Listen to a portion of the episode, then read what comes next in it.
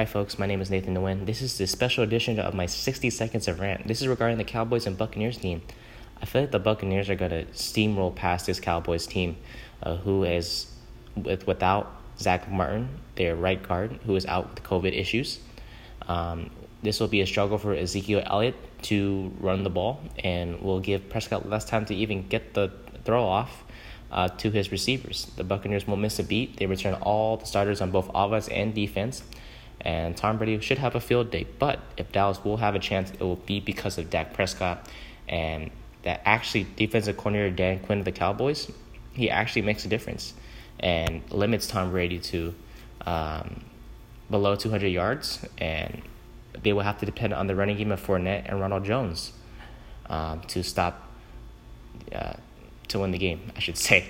Uh, but the Cowboys, if they're gonna win, it's gonna be a Prescott and to show folks that hey, I'm back, guys. As a Giants fan, that is tough to see.